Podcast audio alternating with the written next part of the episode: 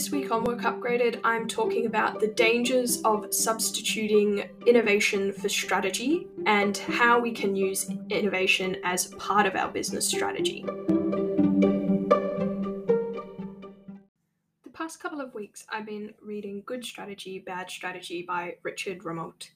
It is certainly a strategy management thinking classic, I guess and it's been on my reading list for a really, really long time.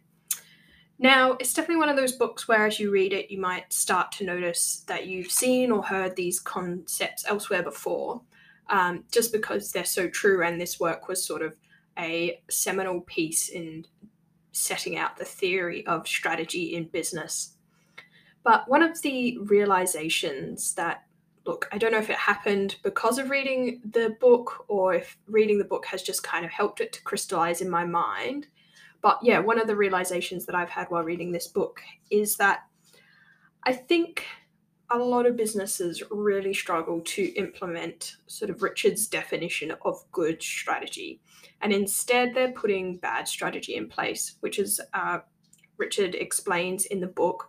Bad strategy isn't what strategy that doesn't work or that doesn't have the right types of outcomes or doesn't make the company money, but it's rather goals and objectives and management fluff that are put forward as strategy when they're really not that strategic and they actually don't provide any information to the business about the types of actions they should take and how to coordinate all of those actions together to make a measurable impact on the outcome the company is trying to change.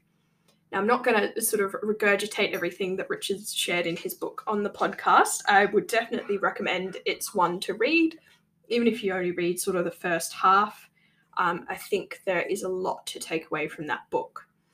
But what I realized is that I think businesses tend to use innovation as a bit of a substitute for strategy. And by that, I mean a press towards innovation as a substitute for strategy. So they look at their business and they realize, th- realize things aren't working as effectively, or they are losing market share to competition, or customers are moving away from their product. And they think the only way to recover from that position is to be innovative. And by that, I mean come up with some unique application of technology or knowledge uh, to solve a problem that in a way that hasn't been done before. And by doing this, you know, they will become the new novel thing. They can capture the early market and be a first mover on implementing that technology. However, I think the reality is that a lot of business problems can be solved without needing any true innovation. By true innovation, I mean that completely novel and new application of technology um, or knowledge. Sure, they maybe need more creative ways of using their resources and coordinating their actions, but in reality, this isn't actually innovation. But they're using innovation as a response to a lack of the type of good strategy that Richard talks about in his book. So, again, not going to cover everything from the book, but I will just summarize what Richard calls the kernel of a good strategy. And that involves having a good diagnosis of the situation you're in. So, understanding your context, understanding what is going on, and applying some level of thought to think about what forces are at play in that circumstance. Once you have this diagnosis, you can then develop what Richard calls a guiding policy. So, this is an overarching policy or principle that addresses the situation as you've diagnosed it and provides like guardrails that enable you to choose actions and coordinate those actions. And that's the third part of uh, Richard's strategic kernel, and that is coordinating actions. Now, because companies are so quick to turn to innovation or just trying to generate something new when they start to feel this level of un- underperformance, I think it tends to drive this behavior of trying lots of different things. And I know I talk about that on the podcast a lot, actually. If you want to innovate, if you want to find a new creative way of solving a problem, you've got to use experimentation And experimentation involves trying things until you find something that works. And I certainly believe there's a place for experimentation in strategy, but you need to experiment in a strategic way, hence strategy. And so rather than using innovation as a blanket solution to underperformance, you need to include innovation in your strategy if it makes sense as one of your coordinating actions. So instead of saying, you know, we're losing market share, um, competitors are getting more clicks than us, um, all of our users are dropping off after X months on our app, or whatever the problem might be, and then saying we need to come up with some brand new feature, we need to run a design sprint, we need to do something cool and interesting to get a burst of engagement. It's much more useful to take a step back and spend some time actually diagnosing what is driving this trend that you're seeing you can definitely get consultants on board to help with this. You can spend a lot of time doing fancy analysis around it. Um, we have more than enough data at our fingertips to do that. But I really think the key here is actually coming up with a diagnosis and picking the one that you're going to base your strategy on.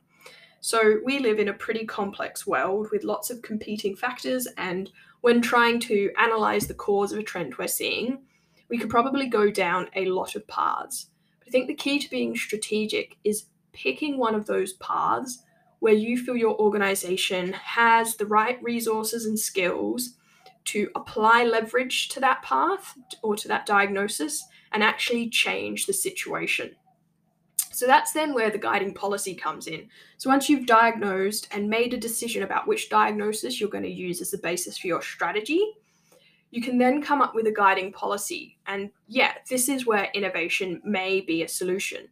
So if you discover, uh, looking at the users of your app, that they are not actually getting their needs met by the things that your app does, that's where you might need to apply some innovation as a policy um, to come up with new features and new ways of responding to your customers' needs.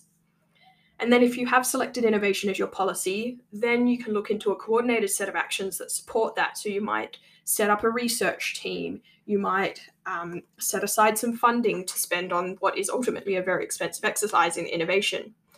However, you don't have to choose innovation as your guiding policy. There are other options. Now, I love innovation. I love looking for creative new ways to apply technology or knowledge to, to make things better and solve problems. Um, but I don't think it always needs to be this kind of radical, brand new um, application of technology that nobody's ever thought of before. I think the, the real smarts in business comes from being able to coordinate actions, and the technology that you have access to is one of those actions in such a way as you can respond to what is going on in your business context to actually make an impact on the outcomes that matter for your business.